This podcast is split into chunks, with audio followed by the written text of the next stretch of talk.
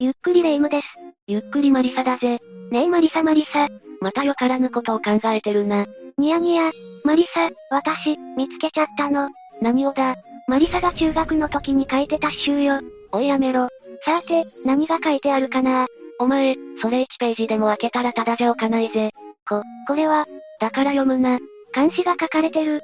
しかもリズミカルな韻と教養豊かな引用、そして簡潔ながら奥深い情景描写。恥ずかしいぜまさに理白の再来、令和の徒歩。嬉しいぜ。でも読まれたから殴るぜ。ひどくない？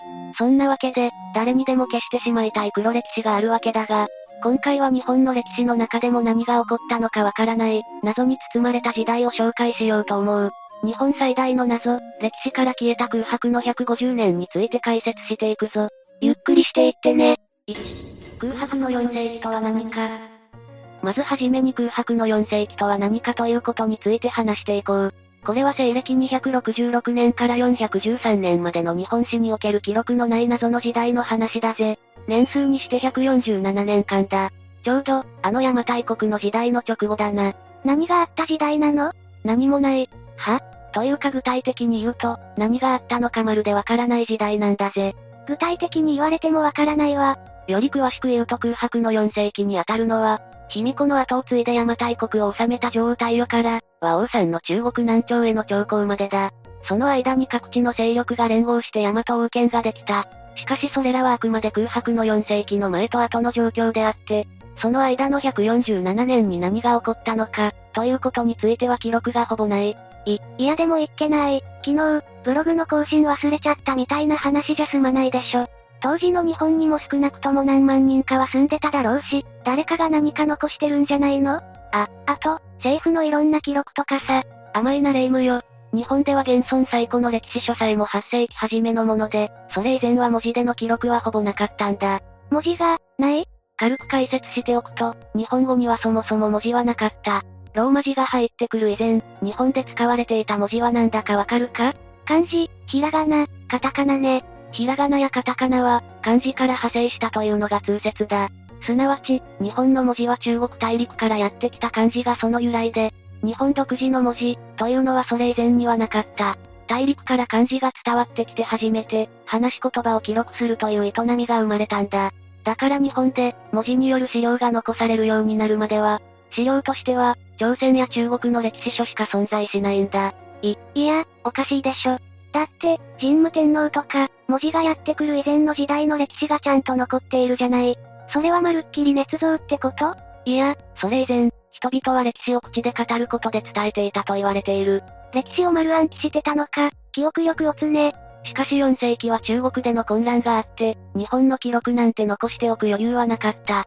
いやいや、でもお隣の国のことを誰も知らないなんてことはなくない？当時は大陸と日本列島の間を行き来するのでさえ、命がけの時代だぜ。大陸とのコミュニケーションは圧倒的に不足していた。加えて、当時の中国大陸は統一王朝であった秦が混乱期に入っていた。秦はあの三国志の時代の後、覇権を握った義から帝位を奪って成立した統一王朝だ。しかし4世紀には秦は他勢力の攻撃を受けてあれにあれ、皇帝さえ命を奪われる。大分和紙や、名前も知らない方だけど大分和紙や、そして神話江南地域、すなわち中国の南部に逃れ、北部にはいろんな勢力が入り乱れることになったぜ。そりゃ、のんきにお隣さんの記録を残してる場合じゃないわね。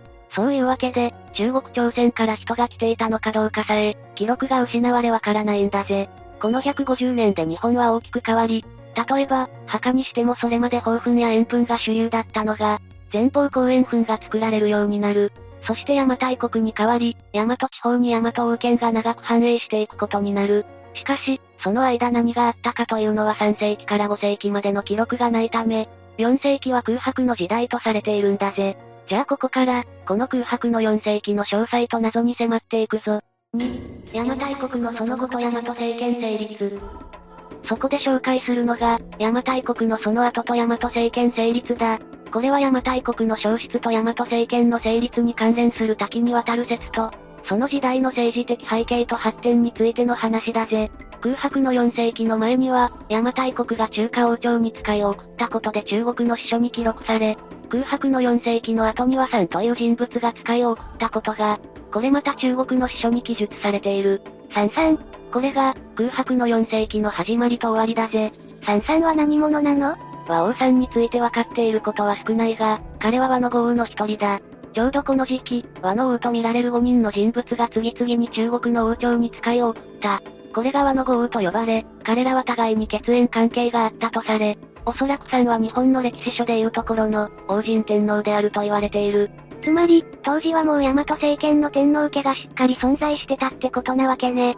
ただ、和の豪雨の誰がどの天皇に当たるかということは確定していない。さっきその口で王神天皇って言わなかった？それも諸説あり、仁徳天皇だという人もいれば李中天皇だという人もいるぜ。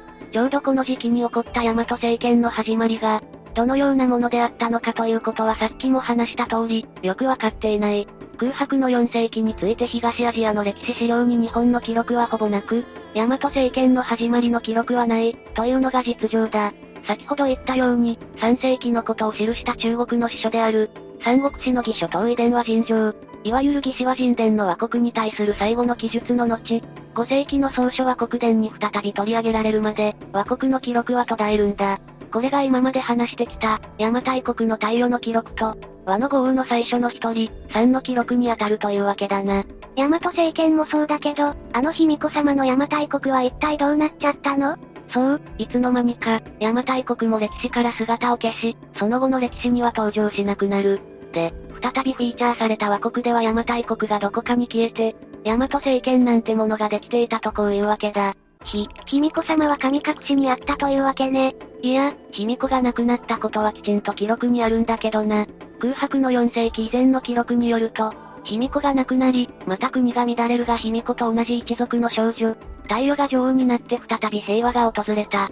その後、太陽が中華の王朝に使いを送ったということは、騎士は神殿の記述から分かっているものの、それ以降、邪馬台国の足取りはぱったりと歴史から途絶えてしまうんだぜ。やっぱり滅びてしまったのかしら、私の邪馬台国。邪馬台国の滅亡については、盛況な騎馬民族の信仰によるという説がある。もう一つ、邪馬台国が大和政権へ発展したという意見もあるぜ。国立民族学博物館は、邪馬台国から大和政権へのつながりが強いと主張している。そして白石太一郎氏は、邪馬台国の再編と拡大が3世紀後半の大和政権につながると言っている。つまり、他の勢力とも連合して勢力を伸ばしながら、大和政権に発展していったという説だな。これが正しいとすれば、この日本は未だに邪馬台国の末裔であるということになる。つまり、邪馬台国は他の勢力によって滅ぼされたか、あるいはそのまま大和政権になったってことね。でもそれなら大和政権の側の歴史書に何かヒントがあったりはしないのかしら？古事記や日本書紀には、一応の大和政権成立の事情が述べられているものの、歴史学的には、それをそのまま鵜呑みにするような主張は少数派だ。何しろ神話だもんね。まあ、それらの神話の元になる事実はあったにしても、天から人が降りてきたり、神と神の夫婦が島を生んだりとかは歴史的事実であったとは思えないしな。もう少し後の時代の話にしても、初代神武天皇の神話的なエピソードや、決死八代などから、大和政権の成立に関する記述は創作とされるぜ。決死八代って何？決死八代というのは、第二代目の天皇である水税天皇から第九代目の開花天皇、合計八代をまとめて指す呼び方なんだが、この8人の天皇は日本書紀や古事記には記述があるものの、実在したかどうかに関しては、大いに怪しいとされている。いやでも、書いてあるってことは存在したんじゃないの？神じゃなくて人間の話なんだし。そうとは言い切れないぜ。古事記や日本書紀には、多くの天皇が行ったこと、彼らの歌、あるいは、その知性の中で起こった出来事などが記載されているんだが、実は、この決死八代の天皇に関してはそういったものがまるでない。ほぼこの天皇はどの天皇の子であるみたいな系譜関連の情報、その他のみなんだ。そのため、これは皇室の歴史をより古く見せるために後の時代に追加された、架空の天皇であるという見方があるんだ。なるほど、半端に水増しをした、というわけね。私ならかっこいい兄と実は血が繋がってなかったとか、男子校に一人だけ女子の私が入学して逆ハーレムな件みたいなエピソードで、もっとリアリティある描写にするのに、女子中学生の妄想やめろ。まあそういうわけで、日本側の資料、特に大和政権の発祥の部分は創作の要素が強く、学術的にはそれをそのまま歴史的事実だと信じるのはかなり難しいというわけだ。だからこそ、第三者である中華王朝の資料というのが、日本の古代史の真実に近づくために役立つわけだが、中国の資料がなければ、卑弥呼様の存在だって知れてなかったわけだもんね。それがないため、空白の4世紀になっているというわけだ。でもさでもさ、文献はなくても考古学的には何かわかってたりしないの ?5000 年に一度レベルのいい質問だな。私もっといい質問してるわよ。一応、前方後円墳の出現が大和政権の発祥と大きく関わっているとされている。大和政権を構成する各勢力の連合の証として、あるいは中央の王権の支配の証として共通の形式の墳墓を使っていた、と考えられているんだ。これがまさしく4世紀のことで、前方後円墳という形式の古墳は、橋墓古墳という古墳の出現を契機に広く作られるようになり、大和政権と連合した地方政権は、その証としてこぞって前方後円墳を作るようになる。その分布を見ても、この時代の大和政権が相当に広い範囲の政治連合を形成していたことがわかるんだぜ。しかし、果たして邪馬台国が発展して大和政権になったのか、あるいは、大和政権が邪馬台国を滅ぼしたのか、はたまた邪馬台国は大和政権とは特に関わりなく滅びていったのかという、そのあたりの重要な部分はまるで分かっていない、というわけだ。結局、すごい政権ができたけどそれができた過程は秘密のベールに包まれているというわけね。3、大和政権の朝鮮半島疾病。次に紹介するのは大和政権の朝鮮半島疾病だ。これは空白の4世紀から5世紀初めにかけて、和国が百済と同盟し、高句麗と戦い敗れたという話だぜ。いやいや、さっきその口で、4世紀の記録は残ってないって言ってたじゃない。なのにどうして、戦ったとかそんなことがわかるわけ？中国や日本の記録はないって言っただけですそれ以外の国の記録までないとは言ってません小学生がいるわ。まあそんなわけで、実は、この件がわかるのは、中華王朝でも大和政権でもない国の記録なんだ。え、それってどこ？高句麗だ。高句麗さんって誰？呪いのゲームみたいに言うな。高句麗は、古代朝鮮半島から中国東北部にかけて存在した国だ。空白の4世紀の間、中国の文献に日本のことは残っていないとされるんだが、実は高句麗の記録にはそれが残っている。それが高句麗の皇太王碑文だ。これは現在でいう中国吉林省にある石碑で、皇太王という王の自石が彫られているんだが、和徳だらが、白木を討つため同盟し高句麗と戦ったと記される。わ、頑張れは。しかし和国は高句麗に敗れたぜ。というかそんな古代に日本が朝鮮半島まで攻めていけたとは。この戦乱はなぜ起きたかというと、朝鮮半島は4つの国に分かれ、和国はそのうちの1つ、百済と深い関わりを持っていた。そのため高句麗が百済や白木を倒せば、日本がその脅威にさらされる状況だったんだぜ。それを阻止するためにも、介入が必要だったが、半島を占領する目的は和にはなかったと考えられる。和は朝鮮から物や文化を受け、軍事支援を行い、傭兵や武器などを送り、百済からは徹底が送られたとしているぜ。百済とは仲が良く、高句麗とは悪かったというわけね。でもさ、それが空白の4世紀そのものとどう関わるの？海外で戦争をしてたってだけじゃ。いや、そんなことはないぞ。対外出兵というのは、そんな簡単にできることじゃない。例えば豊臣秀吉の例を見ても、朝鮮半島に出兵したのは国内が統一されてからだ。た、確かに。だから少なくともこの時、和の国内に大和政権を脅かす勢力がいなかったか、いても無視できる程度のもので、だからこそ安心して海外に出兵できた、と考えるのが妥当だな。つまり、この時に大和政権による和国の統一はほぼ完成していたってことだ。一世紀合わないうちに大きくなったのね。親戚のおばさんか。4、空白期間に起こった変化。次に紹介するのは、空白期間に起こった変化だ。これは空白の4世紀、日本の記録が残されない中で起こった、日本への馬の導入、交流の変化、墓や人々に起こった変化などの話だぜ。霊夢は馬って知ってるよな？目の前にいるわ。誰が馬だ？実はもともと、日本には馬がいなかった。え、そうなの？とされている。少なくとも義士和神殿にはこのように書かれている。和国に牛や馬、虎、豹、羊、カササギはいない。この記述を見る限り、邪馬台国などでは馬がいなかったとされるが、しかし、5世紀頃の遺跡からはバグが出土しているんだ。5世紀になるまでの間に馬が日本にやってきたということね。日本海の荒波をよくあの重い体で、泳いできたわけじゃないぜ。5世紀頃からバグが出土することから、馬の電波と4世紀の空白は何らかの関係があるのではないかと考える人も多いぜ。日本の馬はモンゴルから導入された猛虎馬だということが DNA 解析でも証明されているぜ。いやでも、日本列島で独自に進化した可能性というのはないの ?100 年ちょっとでそれはないだろ。これらの馬は朝鮮半島から船に乗せられて運ばれてきたと見られている。さらに馬の導入だけでなく、空白の4世紀に他にも変化があった。それは墓だ。この時期に、墳墓が複雑化、巨大化した。橋墓古墳から大仙陵古墳まで、巨大な墓が作られるようになり、特に大和政権の独特な形式として前方後円墳が盛んに作られた。副葬品も馬具や王冠が主流になった。その前は何をお供えしてたの？元は玉、すなわち磨かれた石でできた装飾品などが副葬品としてはメジャーだったんだが、ここへ来てバグや王冠といった、大陸風のものが多く見られるようになる。つまり、大陸や朝鮮半島との交流が活発になり、それによって日本の政治体制にも何らかの変化があったのではないかと見られているぜ。この他にも、文化的に様々な変化があった。さらに日本人の体型が変わった。がっしりした、背の低い体つきから背の高い体つきへと変化したんだ。それって進化そんなポケモンみたいにホイホイ進化してたまるか。もちろん、外から入ってきた人々との根結が進んだ結果だろうな。また、邪馬台国の時代には、みんなが入れ墨をしていたが、5世紀には入れ墨の習慣も消えたという話だ。ふーむ、まるでまるっきり民族が入れ替わったかのようね。そう。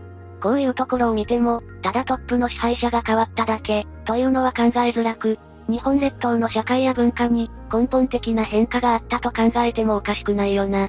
長い間海外留学して帰ってきたら、え、もうナタでここ流行ってないの？ってなってる感じに近いわよね。いつの時代から留学してるんだ？5、富尾丸山古墳の謎。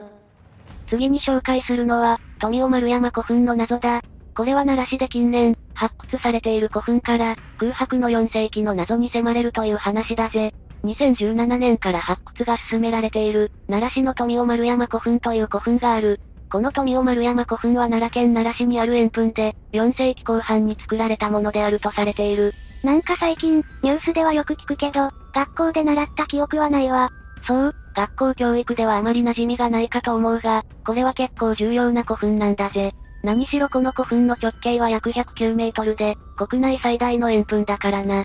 明治時代に盗掘され、その時三角円新住居が出土したと言われる。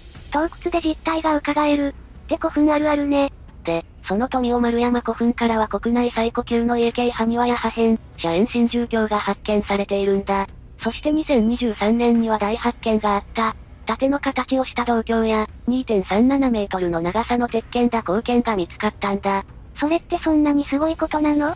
縦型の銅鏡は、これまでに出土例がないからな。この大きさの打貢献も、これまで見つかったものの中では、国内で最大のものだ。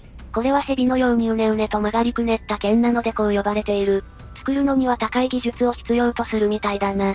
でも、そんな曲がりくねった剣なんて、いざという時敵を倒すの大変そうじゃない？もちろん、これは実際に武器として使うというより、農耕祭祀に使われるとされている。あるいは、蛇や竜への信仰と関連する、という人もいるぜ。まあこのようなことから、大王を支えた主要豪族クラスの人物、あるいは、大和政権と対立した地方豪族が葬られたかもしれないと言われているぜ。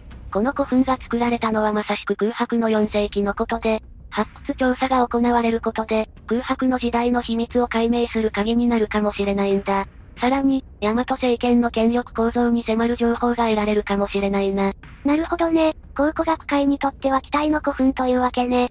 さらに、この古墳が築かれた場所も重要だぞ。この古墳は川内と大和を結ぶ道、富尾川が交わる重要な場所に位置している。交通の要衝で築かれたということも、ここに葬られたのが重要な人物であったことがわかるな。ともかくビッグな人物が葬られていた、ということね。実際、被葬者、すなわちここに葬られた人が誰か、ということに関してはまるでわかっていない。重要な人物ではないか、という推測があるのみだぜ。天皇陵発掘禁止の謎。次に紹介するのは、天皇陵発掘禁止の謎だ。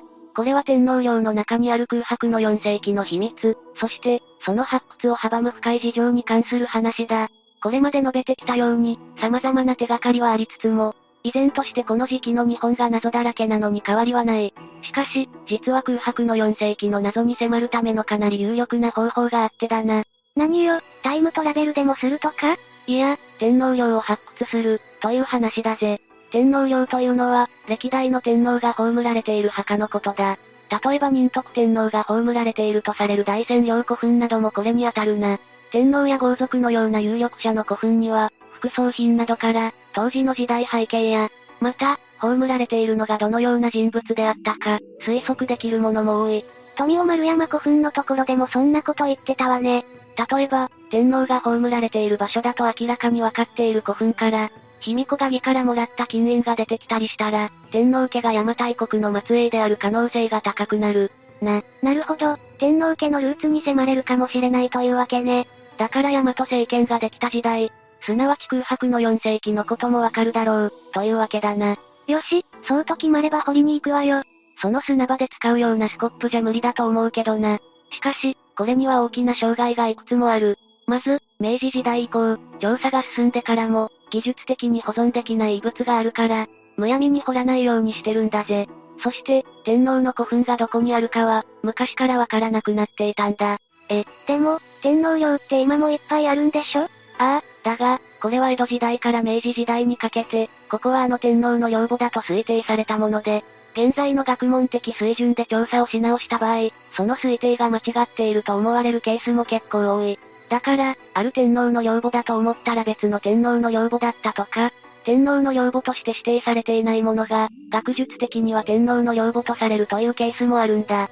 そして、掘ろうと思っても掘ることができない、というのが最も大きな問題だ。仁徳天皇陵、李中天皇陵などの古墳は、文化財保護法の対象外で、立ち入りや公開、学術調査が厳しく制限されているからだ。エジプトのピラミッドや中国の平和陵のように、天皇陵も発掘対象にすべきだという声もあるんだ。だが、天皇陵は現存王朝が守る祭祀の場であるから、事情が違うという主張も根強い。な、なんか、堅くなというか、どうしてそこまで調査を許可したがらないの？日本は王朝の交代がなく、現在の天皇陛下は歴代天皇の血を継ぐから、調査には慎重であるべきだと思う人も多いんだ。万世一系を否定する証拠が出れば、天皇制の基盤が揺らぐかもしれない。天皇制は、日本の文化と政治の重要なもので、むやみに開封することができないというわけだぜ。マリサがさっき言っていた、天皇の養母として指定されてないけど、実は学術的にはそうだった的なやつを掘るのはそれなら問題ないんじゃない？もちろん、これまでにそういったものの調査は行われた例がある。携帯天皇陵とされる今城塚古墳とか、西明天皇陵とされる剣越塚古墳とかがそうだな。まあ、これらから様々な貴重な遺物が見つかったりはしているものの、空白の4世紀の謎に迫る決定的な証拠は出ていない、というのが現状だ。というわけで、日本最大の謎歴史から消えた空白の150年について解説してきたぞ。別に隠すつもりじゃなかったけど、不幸な偶然が重なって歴史の空白が生まれてしまったのね。いつか解明される日が来るのかしら。ひとまず、マリサが高校の時の SNS の書き込みを暴きながらその日を待つことにするわ。お前の眼球を空白にしてやろうか。じゃあ、というわけで今回の動画はここまで。動画が面白かったら、高評価とチャンネル登録よろしくお願いします。最後までご視聴いただきありがとうございました。